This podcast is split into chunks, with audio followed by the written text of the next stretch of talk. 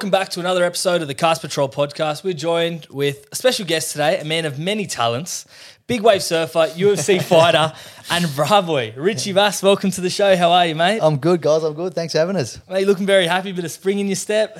Yeah, mate. I had a good day actually. My daughter, she uh, has her graduation this afternoon. She's only six, but at her school, they uh, she's in the one class for three years, and uh, this is the last day of of that first little cycle of they call it cycle one. So Yeah. next year she goes into the next class, which is three to six. Yeah, sorry, six to nine year olds. So it was, a, it was a big moment. So um, Wow. I've come in uh, in very good spirits. Very a, a proud father. Proud moment dad. afternoon. Proud Yeah, dad. yeah. How good. Well, um, we'll get straight into it, Richie. Um, we'll talk about Maroubra. You obviously grew up in Maroubra. What, what was that like? Can you tell us, like, you know, growing up in Maroubra? Mate, loved it. Yeah, like Yeah. I feel so grateful to have uh, to live uh, to grown up in the environment which I did. you Yeah. know, um, Ruba, and and uh, down by the beach. I'm such an ocean kind of kid. Uh, I grew up, and my first passion has always been surfing, and Yeah. yeah, still is today. Um, nothing makes me happier than being in, in the water, and uh, whether it be diving, surfing, or you know, fishing in around the ocean is what has uh, has always sort of kept me on an even keel. You know, Yeah, yeah. throughout throughout uh, life, and um, yeah, and all my mates that, that I that I've acquired over the years and being part of the board riders since I was like 10 and, and just spending all my time down at you know, McKeon Street and, and uh,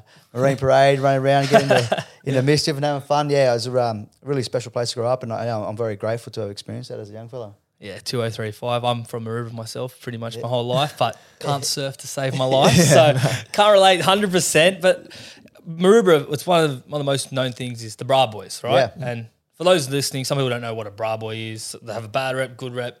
People don't know. So what is a Bra Boy? Well, Bra is, Bra is just the last three letters of Maroubra. So just it all came about kind of uh, around the ninety in the 1990s when the I guess um, it was a sort of uh, you know American gang mentality started rubbing off over here, and there was Yeah. just, um, a bit of drama coming in around the beach. So the boys uh, and, and that that group of guys from the beach had, has been named like several different names over the years, you know, stemming back to the 50s and the 40s. And Yeah. um, but like I said, around the 90s, uh, when that gang mentality and trouble coming to the beach, the boys sort of banded together and said, "Hey, like we don't leave this area and cause trouble, but if, if trouble comes, we'll band together and protect our, our little patch of land and uh, our patch of sand." And and that's where the Bra Boys came about. You know, if the boys said, "Well, I'll, I'll get it tattooed on me," you know, so to show how, how proud and and, and and down I am for this area and to, to look after it, and uh, and that's where it all came from, mate. Like yes, around the nineties, and then. Where are we now? Sort of forty years later. And Yeah. yeah, yeah. Still these- these protecting Bra the boys. sand. Yeah, no, just yeah, just that community that, that Yeah, where we live and that um you know where we're from and and like I said, there was like always lots of trouble going around. So the boys just sort of like yeah banded together to sort of look after each other and um you know the the socioeconomic sort of um, state of the place. A lot of housing commission, a lot of people who didn't have the best uh, family home life. So Yeah.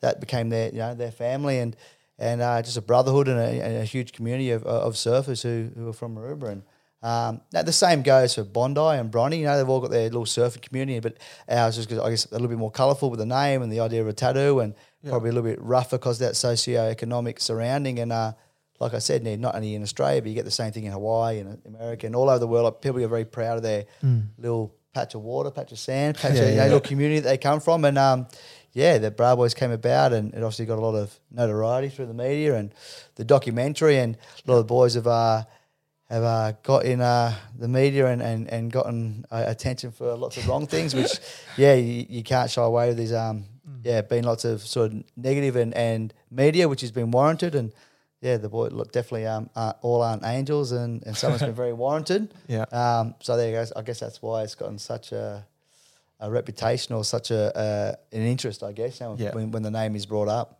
100%. And you mentioned the documentary. What can you remember from that? Yeah, that was When- just they were uh, making all that, a yeah. wild time actually, uh, in, in and around the making of the documentary or, or the lead up to it. Um, you know, with a few incidents like Mark Matthews' twenty first, it made like you know national news because Yeah. there's a big fight with um, you know, the off off duty police because they had their, their uh, Christmas party above Mark Matthews' twenty first birthday party, and that all Who scheduled that together? Yeah, yeah. someone didn't. Uh, yeah, was it dot the i's and cross the t's on that talking? But um, yeah, and like you know, many instances around that. You know, the Abberton story and Tony Hines and all that kind of stuff. So the documentary was just uh, an opportunity to sort of tell our side of the story because so much of it was being said in and around the media and was very misguided and um, I guess ill informed. It was just an opportunity, uh, kind of led by Sunny Abberton and Macario De Souza to put a documentary together about explaining and, and telling our story of uh, where the Bra Boys came from and the history of the area and um, You know, um, yeah, the, the, the Abberton story, obviously, with the, the Tony Hines murder and all that kind of stuff. Um, no one really expected to do as well as it did, but yeah, Yeah. it took out awards and became one of the, I think Australia's highest grossing documentaries. So that was huge. You know, that was that that, that it it was great uh, for many ways, but also it did come with the flip side too, which it the I guess the, the vibe of the changed a little bit after that and got a lot of young crew coming down and, and guys coming down maybe for the wrong reason or took Yeah. the wrong messages out of, out of the documentary.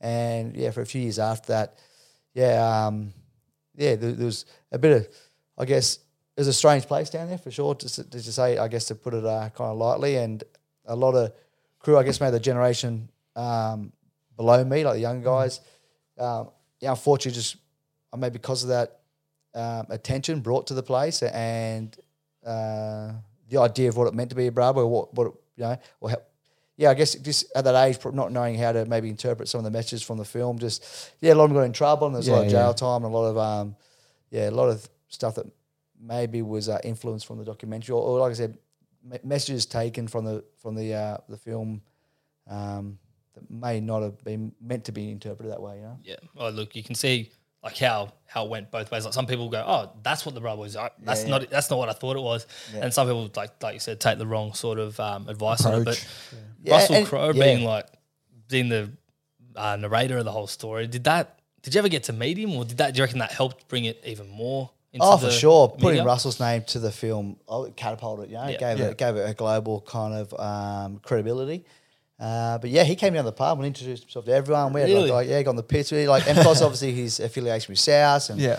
you know the Maroubra is such a, a, a South heartland. With, you know Johnny Sutton being one of the boys, and Reni Maitua obviously being another NRL player at the time who was on fire at the doggies. Um, yeah, there was so many big characters down the beach, and obviously, yeah, huge, huge South homeland, and then uh, and Russell coming down was was uh, everyone was yes stoked stoked for him to be so so open, hospitable, and like and just so yeah easy to sort of likable. You know what I mean? Like he Yeah, come yeah. around and like yeah, he wasn't on a pedestal, just came down and had a couple of beers at the pub and, and did that a few times and.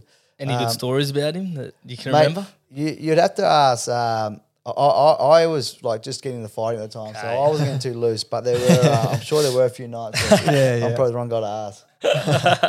Awesome. Well, big wave surfing, we mentioned it earlier. Um, how, did, how did you get into that, big wave surfing? Yeah, mate. Well, growing up, like like I said, the, the ocean was always something I was drawn to. Yeah. Um, my uncle, he, uh, my mum's side of the family, so my my mum's brother, Uncle Mike, he's uh, he's a mad surfer, like f- fanatical surfer. He came from Manchester, England, um, you know, from the housing estates over there with my mum. They both found their way over to Australia, but however, he just got hooked on surfing, and uh, they lived on uh, in Avalon on the northern beaches, and Yeah. um, from as far back as I can remember, I just always wanted to surf. You know, my uncle, uh, my uncle Mike, my cousin Dan, uh, who's the same age as me, like we just loved to surf, and he was pushing the waves. You know, as soon as I could swim, and then I loved nippers.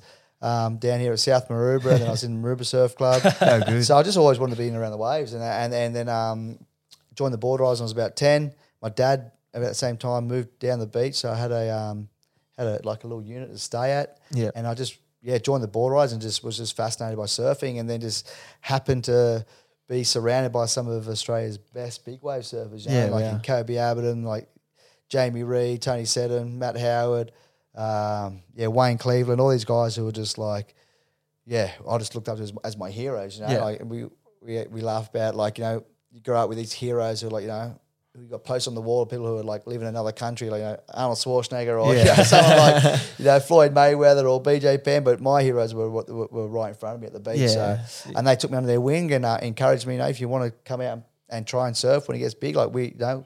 We'll give you whatever you need. We'll help you get out the back. Here's a board. Here's a wetsuit. So um, they really encouraged me to get out there and uh, and, and uh, give it a crack. And, that, and I was hooked from there on in and went Yeah. on a yeah an, an amazing run of adventures, trying to uh, yeah chase the biggest, scariest waves we could. Yeah. Well, you surfed some of the most, uh, the world's most dangerous breaks. Can you describe that feeling, or what, what's the feeling when, when you're out there? Because I'd Yeah. be shitting myself. Yeah. Oh, I'd be- well, yeah, oh. yeah, absolutely shitting yourself. You know, Yeah. It- how it- it how is that. tall are we talking these waves and breaks? um, around that, that time too, like it was it was really hard to put a gauge on the size of the waves because Yeah. it wasn't only the height, but it was just like the mass, the volume of water that was folding over these reefs. Because we uh, this uh, term called slab surfing really took off around that time, and, which was waves that just just hit a really shallow level and just kind of just folded over themselves, and the, just the, the, how thick the waves were were almost uh, more like intimidating the actual height of the waves, Yeah. and how how dry the reef that they were breaking on, how close in, in front of rocks they were breaking. So. Like waves like Cyclops in Western Australia, Shipsterns in Tasmania. You know, there's several waves around Sydney that uh, really kicked off around that time. So, yeah, it's really hard to put a gauge on on the. I, I'd say like saying the wave's height was never really doing it justice. You know, We- when there's like several lips involved, and um, yeah, a barrel that might you know you could drive a car through. It's uh, Two yeah, words. it was pretty wild. Fucking big. yeah, yeah, big enough, big enough to uh, to uh, do some damage. Yeah, but um, yeah, it's amazing. Like I, I like I kind of um, I I always laugh about it because uh, like I've always been a small fella and I've always like had this like small man syndrome, you know, and, uh, that's what got me into all these things like big wave surfing, mixed martial arts. Yeah. I'd always just speak before I actually thought it out. You know, I'd say, yeah, I'd go and surf that. You know, like if someone said, you go surf when it's ten foot, yeah, yeah, I am. And the next day it's ten foot. Well, go on then. So fell out, and the same with MMA. You know, we started doing jiu-jitsu and I liked a bit of boxing. You can you do it, mate? Yeah, I'll fucking do it, mate, for sure. and then opportunity popped up. So you got to.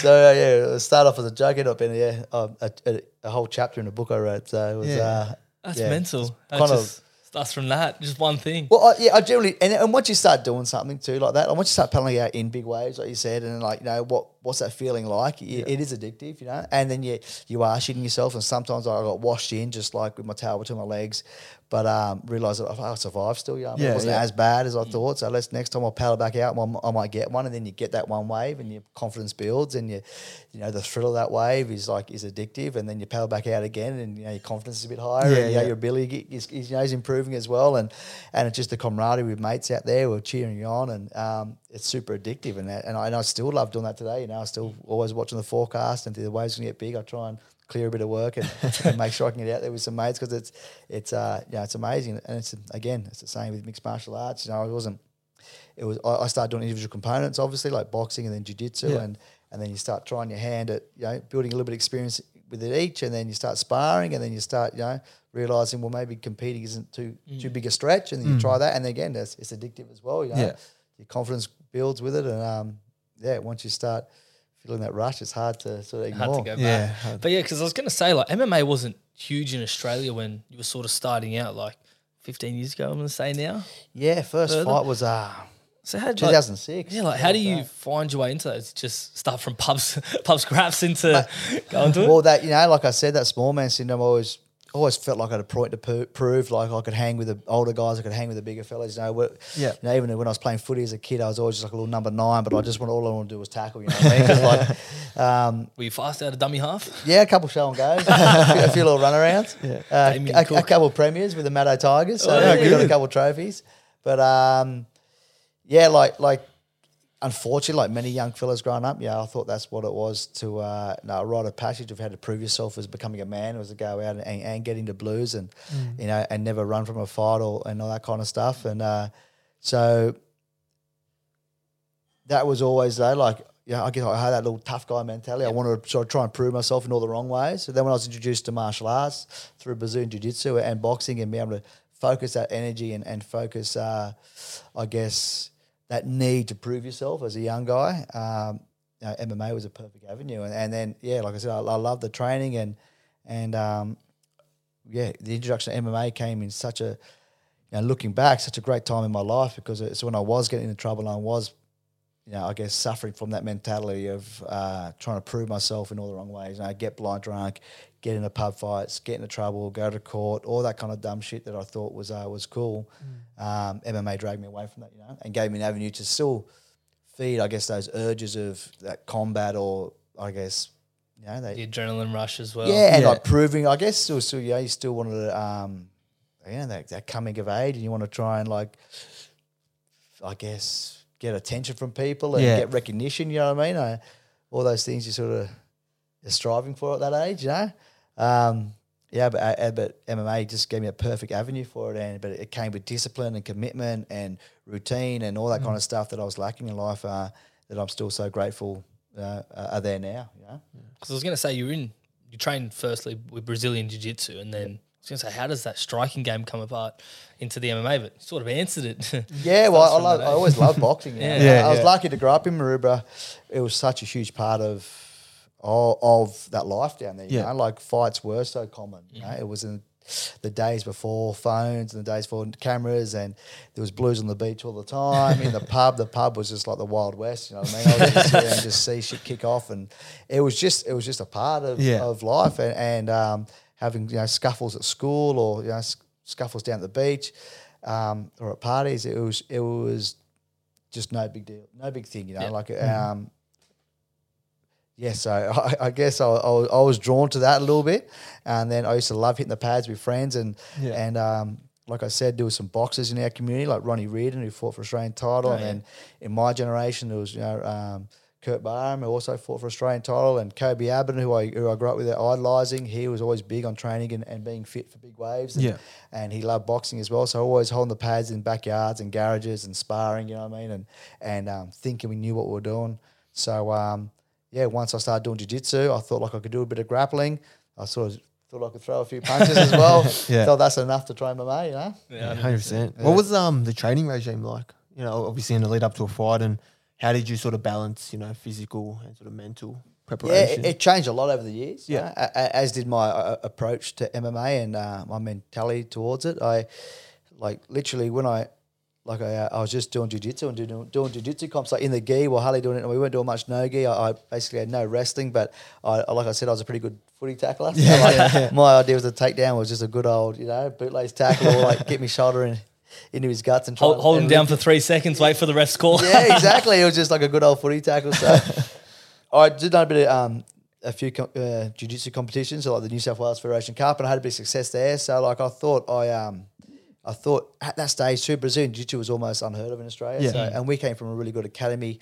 Uh, at, at, Gracie with Bruno Panno, Panno, who was a direct um, like black belt from Royler Gracie, so we thought we were like a little bit ahead of, ahead of the game, Yeah. and we were doing really good as, as an academy at all the um, the grappling tournaments. So um, it was basically yeah, just my my grappling, and I was I think I'd just become a, a blue belt, and uh, and hitting the pads in my mate's garage, you know, like, um, and yeah, I took a fight at, at Caloundra again because I'd probably spoken a little bit too soon before I thought out the whole um, idea of stepping in the cage. Yeah. But uh, yeah, I committed to a fight and then was shitting myself into the lead up. But um, yeah, didn't know how it would pan out if I'd Yeah. walk into the, the cage and just freeze and get the shit punched out of me. Yeah. But um, was it like a proper event? Like, it was a proper event. Yeah, Yeah. it was called. Uh, it was called Warriors Realm. Yeah. That, that then became CFC Cage Fighting Championships, which Yes. was like one of the biggest promotions in, in Australia at the time. And uh, it was against Michael Mortimer, who's a, who's a legend, and I actually ended up fighting him twice, and he's uh, he, Two wins. got two wins. Yeah, but I, I. I was um, yeah, like I was shitting myself because he he had had two wins already when I Yeah. when I fought my debut, and and uh, he you know was had a bit of hype around him, and I, I basically just closed my eyes, swung for the fences, and caught him with the right hand, you know, and um, and uh, yeah, surprised myself as long as I'm sure as much as everyone else to um, to win uh, via knockout, and then. Yeah, fought him a few years later, and he went on from that fight to win like seven or eight undefeated like fights Oh, wow. undefeated, and then Yeah, I had all these titles in Queensland, and went a rematch, and uh, That's good but yeah, like fight. I said, I didn't know how it was how it was all going to pan out, but yeah, I got the win, and uh, again that that that that uh that addiction and that and that, and that Yeah. buzz and that that adrenaline rush, and I was just hooked, and uh, and also the, the the training and, and the sacrifice that went into it, I'd like I did take it pretty serious, you know.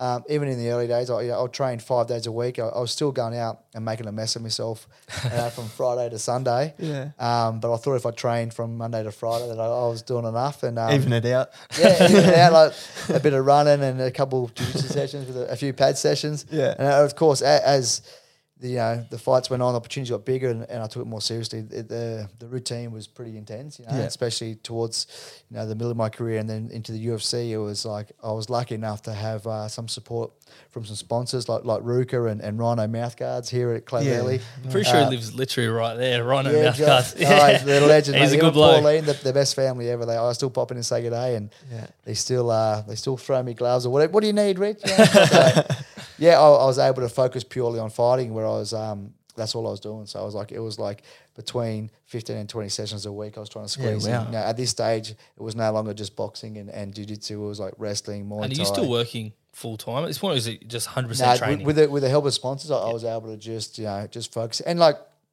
and I was sort of a little bit of carpet, like if if I could fit in, like maybe like a like a month or two out from the fights. But then as the fight got closer, I just you know everything narrowed in. I got tunnel vision, but really I, I could really just focus on on uh, on training. So um yeah, and that's when you're squeezing hard strength and conditioning, like physio. I had a nutritionist, all that kind of stuff to really Yeah. try and um, make weight, which was a, a became a, a big part of it. Um, yeah, as you know, I was in, into the UFC phase of my career, and yeah, it was, it was pretty fun. It changed a lot from the early days of getting getting pissed for three days, and then um, yeah, a couple of days training. Yeah. I find it mental that like you enter a ring and you're standing across someone that you're like, I'm going to get hit here. Like me and Jim haven't been in a fight. We fought each other once in, Yeah. in year ten. He rubbed me up the wrong way in, in soccer, grabbed me on the back of the head. I just kept annoying. I just, yeah, tu- just tu- tunnel kept vision, chain him up. turned around, left hook to the chin, and we both looked at each other and went, "What was that?" He's just like in shock. Like Yeah, so, like, wh- what is it when you go in there? You just like, I just got to take that first punch and then I'm ready, or does the adrenaline just start oh fight or flight straight away?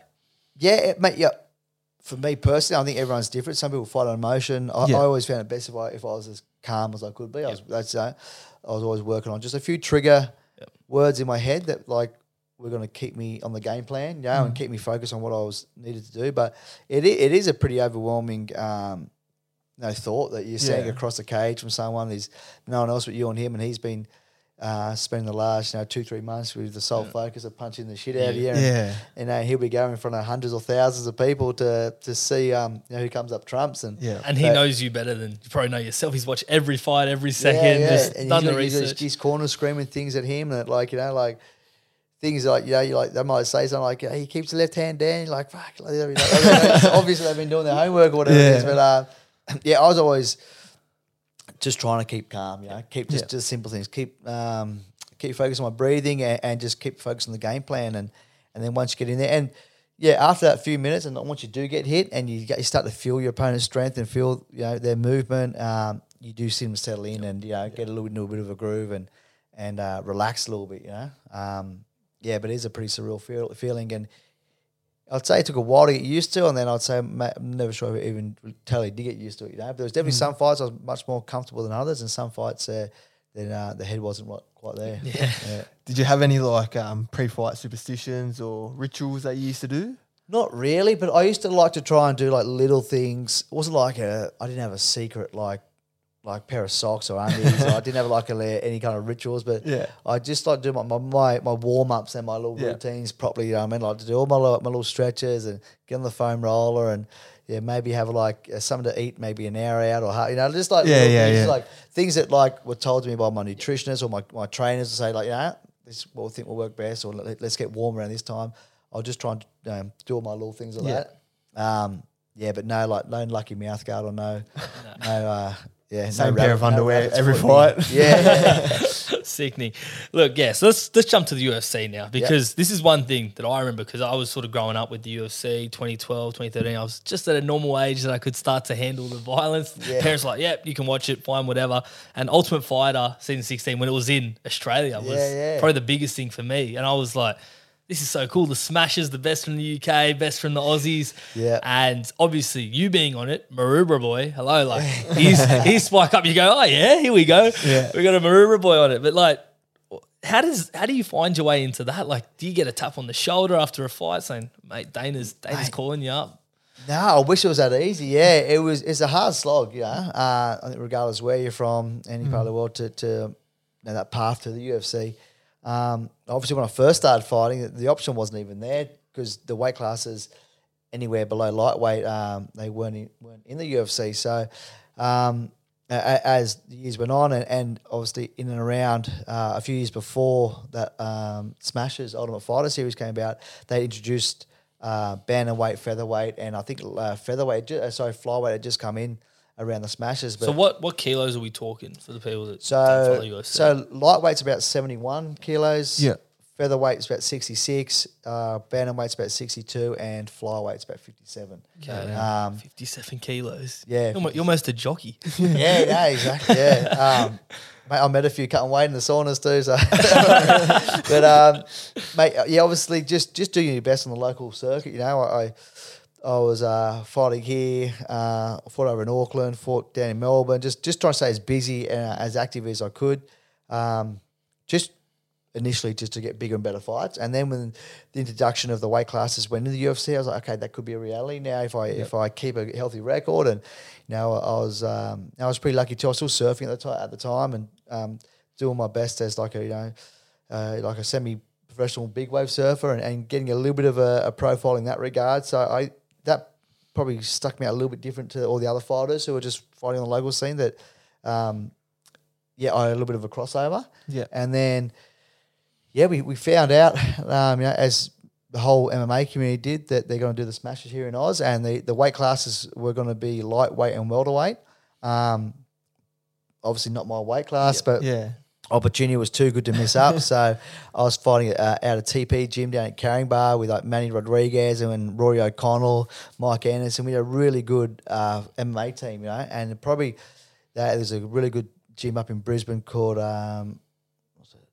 Adrian Pang's gym. What's it? Um, it'll come to me. Come back. um, integrated martial arts. Yeah. And um, we were like, yeah, so everyone knew about it. And so they set dates when the trials were going to be here in Sydney. And uh, yeah, everyone just turned up for them. You know, you had guys, um, you know, huge guys trying to make welterweight, little young guys trying to make welterweight. You know, every, like, weight, every, no one gave a shit Yeah. about their real weight class. You know, they was give They just a wanna make the show, Yeah, just and if I get a start, and, and that was just Oh, my yeah. mentality too. Like, look, I, I was fighting at bantamweight at the time. I had a few fights at featherweight. Um, uh, I had a pretty good record, so I thought I'm just gonna go in, give it a crack, and, and um, yeah, not die wondering. And we went went through the the whole tryout process. You know, went over a few weeks, Yep. and uh, yeah, I was lucky enough to get a start as a lightweight. Uh, Manny got in as a, as a welterweight. Uh, Rob Whittaker made a, as a Rob, as a welterweight as well. So we had a you know a, a pretty a pretty cool side, and got yeah lots of mates from that show that I still you know, speak to today. And yeah, it was it was a wild experience being put in a house full of uh, you know Aussie fighters taking on you know the guys from UK, from Yeah. you know England and Ireland, and, and they were a pretty uh, colourful bunch as well. And but just just that that um, pressure cooker environment too was was something I didn't expect to be as hard as it was. You know? Yeah. So what was the house like? Is it just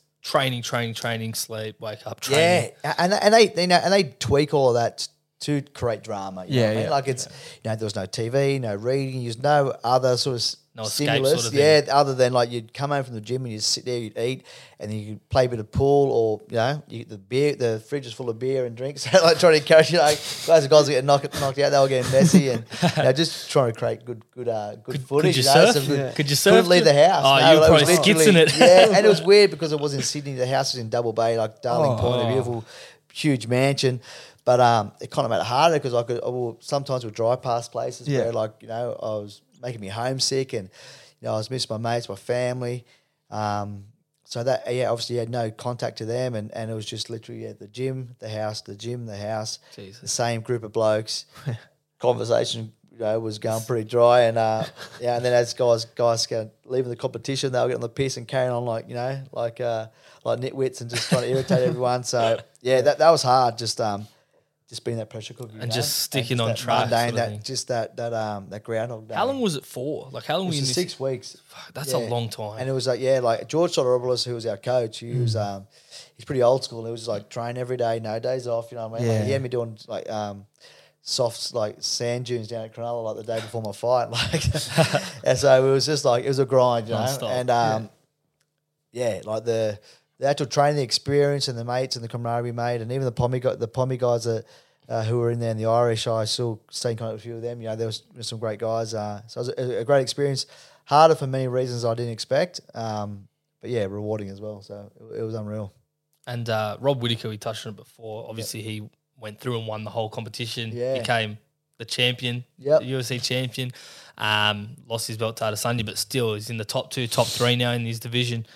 Could you tell back then that he was going to be the champion he is today, or I, I was always, he always had this little X factor. Like he's Yeah. just, he had this, this laser beam focus and this, um, not an arrogance, cockiness, but like just this belief that like we were in the house with these with these English fellas and Irish fellas, and they were huge. Like the the the, the, the welterweights were so much bigger than our welterweights. Yeah. and they were brash and they were cocky and they were scary looking fellas, and they were like you know you could see them training sometimes, and you man like they had a much bigger pool to pick from you know, Yeah. than we did. Obviously, Now, they obviously not just one country, but they had Ireland as well, and you know the whole United Nations, it, um, United Kingdom.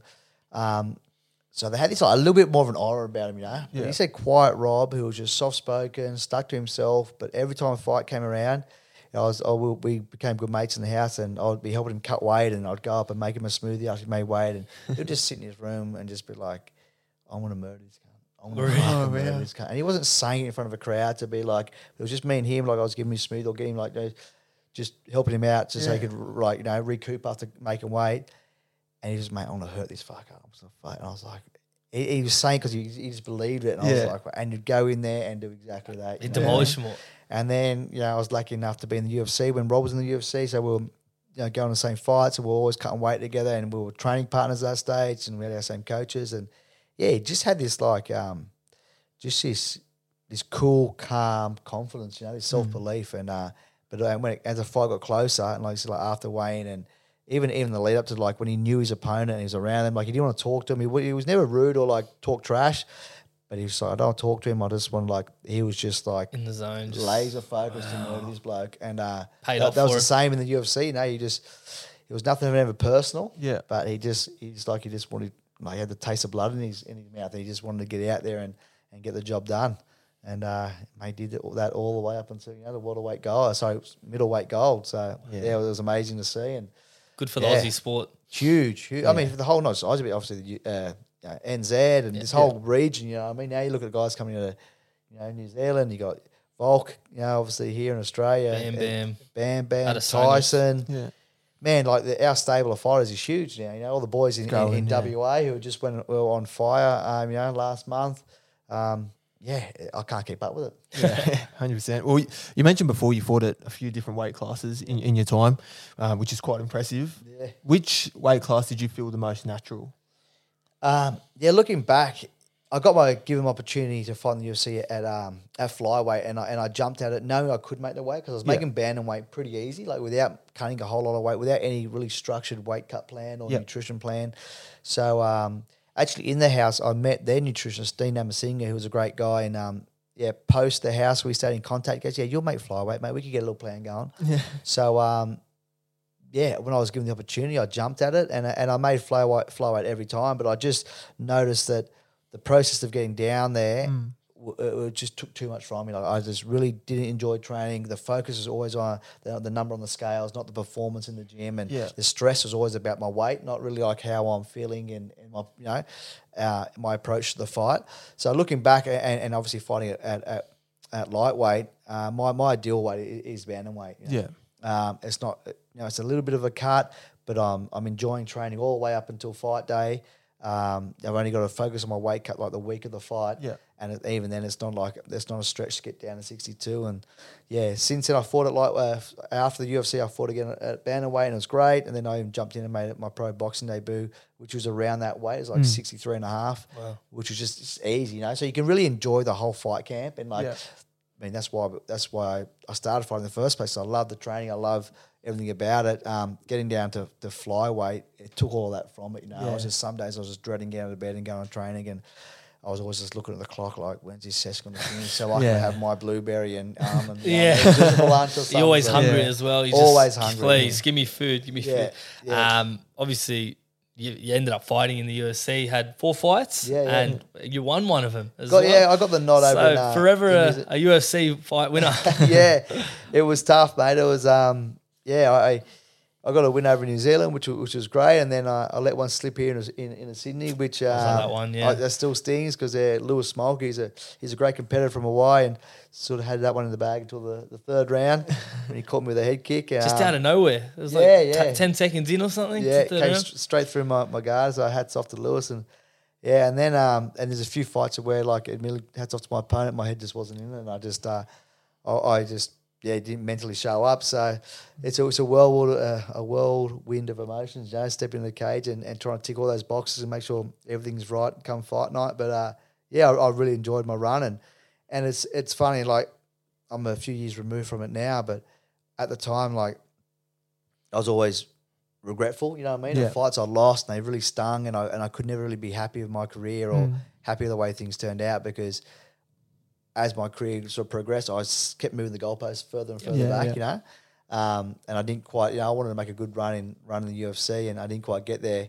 which left me like a little bit bummed out after. But then thinking back, like when I first started training and start, first started fighting MMA, if someone had said like, "You want to make the UFC and you know, get to win in the UFC and do this," you'd be like, "Fuck off, no way." Yeah. You know what I mean? Like, you even then, as you said, as the career goes on, you keep moving the the goalposts back, and and now, and I've been a few years removed from it, I'm actually can sit back and like just really enjoy, you know, the journey that was, and, and, and all the experiences that came with it, and, and and the achievements as well. So Especially as well, like you look at the UFC now and the landscape of it, like it's so tough to make the UFC. And like Yeah. you see the talent that even if they're at the bottom of the rankings, you go, Jesus, they are a baller and a half. mate. Like, It is. It, it's um, yeah. It's you know it is the elite of the elite, and and um, it, it's cutthroat. Like you know, I just signed a new four fight contract. Uh, I signed a first fight, first, first four fight contract. Um, had a win loss, and then I think a loss, and then they gave me because I even the loss against Smolka, like they said, almost got fired the night, so they gave me another another four fight contract, which I was stoked with, and then um, went down to Melbourne for the Rousey fight and I fought on that card, and um, yeah, that's just one of those ones I just didn't show up for, and and then lost, and then just got yeah got cut. So it's like it's cutthroat. So you, not only do you have to go in there and perform, but it's all the added pressure of like, I felt like now's the time to put your absolute best performances on. You know what I mean? Which can sometimes um, can come at the bite in the ass, you know. But it was, yeah, it, it- it's cutthroat. So the guys like Rob and the guys like Volk who have, have stayed, you know, at the top and made it to the elite level of the division and stayed there and won the title, man, it's fucking, it's wild. It's it's such a huge achievement, and um, you know they got the, every killer in the world aiming at them. You know what I mean? And they're just they're just knocking them off one by one and staying at the top. So the boys are on fire. Like I said, you Bam Bam Tyson. I mean, we we got a list of fighters now that are just uh, they're flying the flag so well. It's um it's just great to still be a part of it and just be a fan and watch it all you know go on. Yeah, hundred percent. And just post your fighting career, Richie, you you I read that you're volunteering down at PCYC and, and stuff like. Yeah. How's all that going? You- Mate, great. We we me and uh and a mate Lewis Regis and Wade Mathias from Shack Youth, Youth Services. Yeah, Lewis Regis has SRG Muay Thai at, uh, at, at Alexandra on Botany Road. Yeah, it just came about. We were just doing stuff originally in the back of the surf shop down the beach. Just Yeah, some young kids just showing them some pads, and we made like a little makeshift boxing ring out of leg ropes. Yep. Um, and we started doing like a weekly thing, and Lewis started come down and structuring the classes a bit better. And a mate of mine, Wade Mathias, who worked for the uh, the Shack Youth Services, got on board, and then the PCYC got wind of it, and then we started doing a program called the Back and Track program, which was just kids from like under sixteen. Uh, all the way down to like you know ten year olds, eleven year olds, Yep. who were just uh, maybe doing the best home life or getting a bit of trouble. Just introducing them to a little bit of routine, a bit of healthy eating, some healthy uh, like habits in life in terms of training, and um, yeah, it, it was really good to be part of because we had some great results. We had some some skeptical parents at the at the start, you know, like Yeah. you know my kids get in trouble for getting a bit of riff riffraff while you teach them how to fight, and then, like- and then they saw the changes and what it brought into their child. Know about it, we all had to shake hands and bow at the end, and we all yeah, like it's funny some because. The class wasn't just the kids from the program. The class was mixed with the whole general population class. Yeah. So you know, you got this little 16 year old kid who thinks, yeah, you know, he's, he's king of the world and walking with his chest puffed out. And then there might be a 40 year old, uh, sorry, a 40 kilo like, little hairdresser there, girl who just like punches the shit out. It's, like, yeah, it's a really good way of uh, bringing a bit of uh, humility into that, you know, tho- those young kids who just um, maybe have not had that kind of experience before and, and just, yeah, change their perspective on life and introduce them to some some people like Lewis and Wade. And um, yeah, the, the, the results were great. And some of the kids went to have uh, amateur careers and you know, Yeah. really took it on. So it was awesome. It must make you proud, like seeing that like all the lessons that you sort of learned in your career that you can just pass them on and see them excel. Yeah, and not, and not in the, the lessons so much um, you know, as a professional fighter, but just the lessons of what martial arts taught me. You know, I mean, Yeah. like I said, I was introduced martial arts a little bit later in life, like around my late teens, early twenties, and when I was getting into like a bit of you know dumb stuff myself. But um, but with the introduction of martial arts, it really sort of uh, ch- changed my trajectory. Yeah. You know? and um, I was I mean, I'm forever grateful for that. So if I could introduce that to a kid who's ten, you know what I mean, who's just who's getting into a bit of like riff raff or you know, hanging with the wrong crowds, introduce them to like a whole new community, which you know, you know involves like discipline and respect. Everyone shakes their hand, everyone's hands, and like you're rolling on the mats. Which you know, like I said, like Yeah. you might Yeah. be rolling at ten and rolling around like a little six year old who's like tying your knots. It's like it, it, it's a, it's really like humbling experience. So um, yeah, martial arts and, and what, whatever kind of martial arts, whether it be like Muay Thai, karate, uh, they're great for the kids. Great for people of any walk, any age. Yeah. I can't recommend them enough. So um, yeah, it's great to try and open that door to some kids who who um, who may never even know I was there. Yeah, hundred percent. And if you had to give one piece of advice to you know young Australian fighters coming through, like what would it be? Um, yeah, like don't let the fear of failure get in the way. You Yeah. know? Don't let um. Yeah, don't.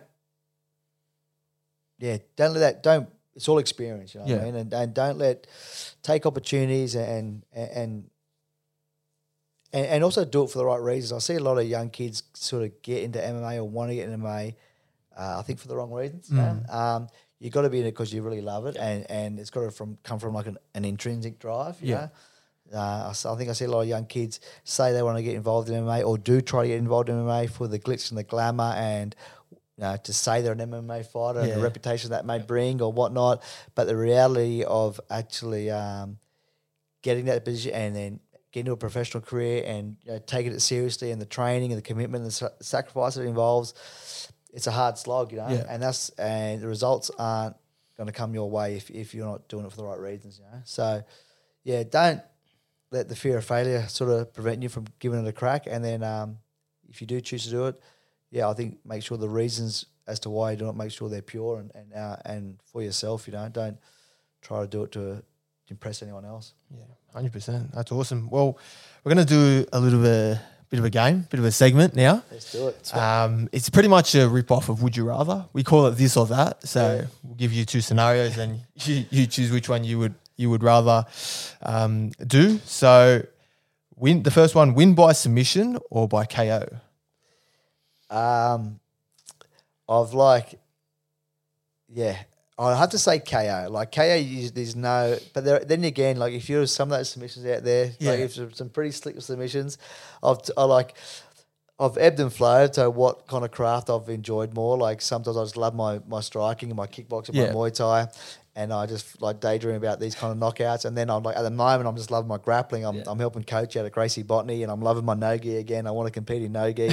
So like now, if you ask me now, I'll probably say some kind of slick submission. You know, some Yeah. that I'm playing around with, and I'm like, oh, I'd love to pull this off in a comp. But um, but I think there is something like there's no misunderstanding about a knockout. You Yeah. know what I mean? It's just clean cut, That's it. black Yeah, and done. white. Someone with no fight experience can walk away and know exactly what happened, you know? Yeah, Where 100%. submission, some people are like, what the fuck happened? like, yeah. Exactly. All right. Next one: glass. Have a glass chin or a weak ground game. Oh, I'd rather a weak, a weak ground game for sure. Glass chin you're born with, I think, and you can't work on that. Weak Yeah. ground game you can improve. Yeah. Um, yep, chins you can't change. That's all right. Uh, MMA or surfing? Surfing. So all Gary, day. we thought that we're like, oh, That we're was- just gonna was throw good. it in. Yeah, was no, I love, look, like I like I'll martial arts will be a part of my life Yeah. f- until I'm old and grey. Um, but MMA and I'll always be a fan of it. But yeah, it it, come, it does come um, at it like with a toll on your body. You know, what I mean? Yeah, And, and I still love spar and I still love kickboxing, boxing. And um, like I said, I'm I'm loving my grappling at the moment. Um, yeah, but MMA to actually compete and, and training, there'll be a stage where I'll probably just it would probably just be hitting the pads and, and, and a bit of grappling. But surfing, I'll, I'll be out there. Yeah. Yeah, I To think your uh, 70 on a board.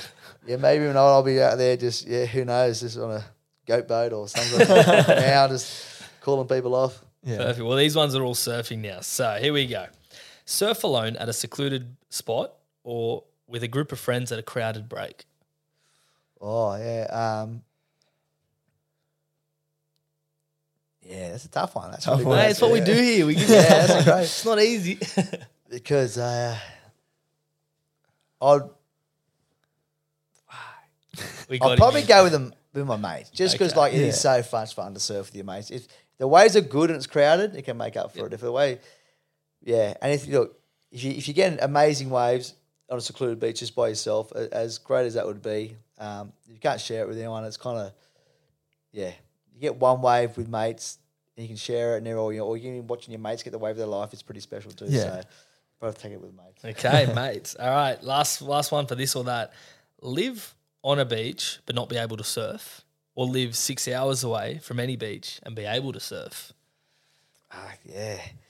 Six hours. Yeah, I'll Six probably hours. six hours is too. I, like my uncle said this like when I was a kid. He goes like he knew you could see I was I was love surfing. He goes, Rich, you know, rest of your life you're always only gonna live on the coast. Like you know what I mean? Like, I was like, oh, there's so many so much land to choose Yeah. to live you know, so many different countries. But and he was right. I, I could never live off the coast. So, um, like I said, I love spearfishing. I love fishing. I love swimming.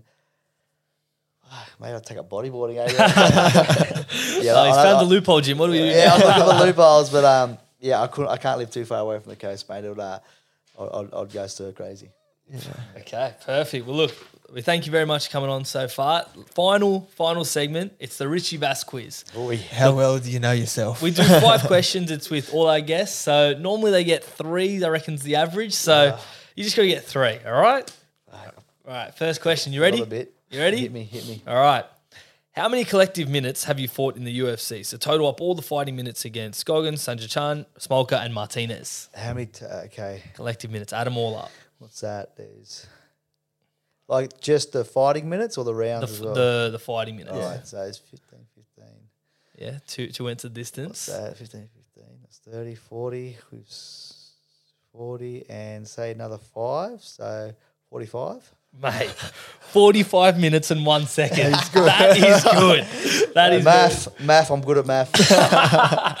that is good. 2,701 seconds to be specific. Ah. Mate, that's good. You got that bang on. All very right, good. That's a tick. Number two, how many UFC events have there been in Australia? So not including the FX or the fight night. So just UFC. the big numbered events. The big numbered events. Oh, well, Perth was a number event, eh? Yep.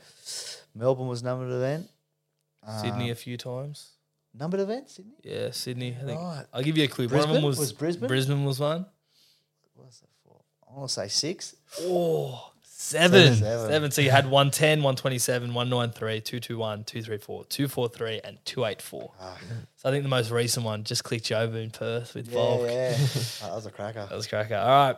Number three, since you're from Maroubra, I'm from Maroubra, I had to throw a Maroubra question in. So what does Maroubra translate to in the Aboriginal language? Oh, is it the place of thunder?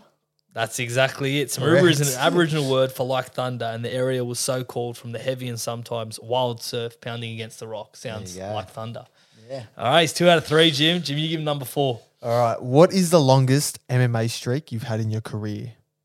Longest MMA. Win streak. Win streak, yeah. Um, I think I went four on one until and then I fought for the CFC bantamweight title and got beat by Gustavo. Those- Then I went from there. I think I went all the way up into the the smashes. So what would that have been from Gustavo? He's through- got it. through He's, the he's narrowed us smashes. down. I can't remember what that what that was, but six fights, Oh, five fights. Five. Five. fights. We'll give you we'll gi- five. we'll give you that. Yeah. Five fights. So it was Byrne, Taylor Smith, Wong, Honstein, and Jaggers. So that was Yeah. between July 2010 and August 2012. Yeah, sweet. Yeah, that was, that was a fun run. Two years of no one beating you. How good. All right, final question. You've already passed three. Yeah.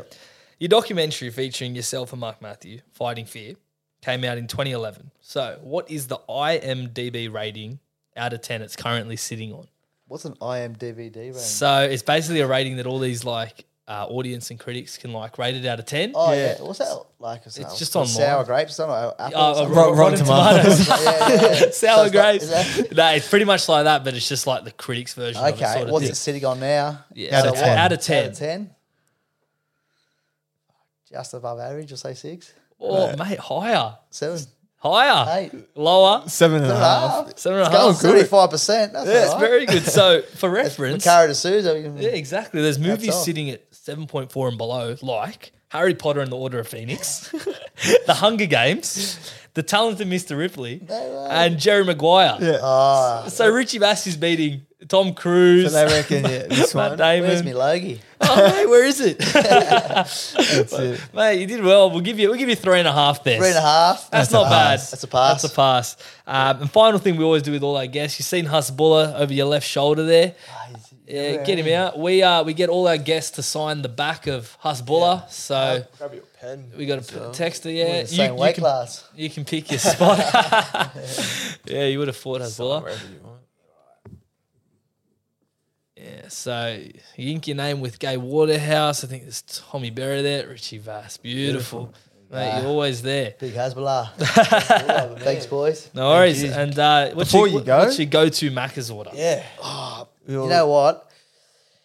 When I was cutting weight, I used to like just like just daydreaming, just about rubbing Maccas all over me. I used to live, I used to live like behind KFC here, up Pagewood, like on um on Mason Street. I could just smell in the southerly just KFC. So I, I would just wet dream between KFC and Macca's, and I just yeah, I haven't touched it in years. But after a fight, I'll just go get chocolate thick shakes with chicken burgers and just everything, mate. It's Everything. gross and like as a big of a glutton as you could be. And I'd get a KFC feed with that. So I'd be mixing cheeseburgers with like chicken meals and.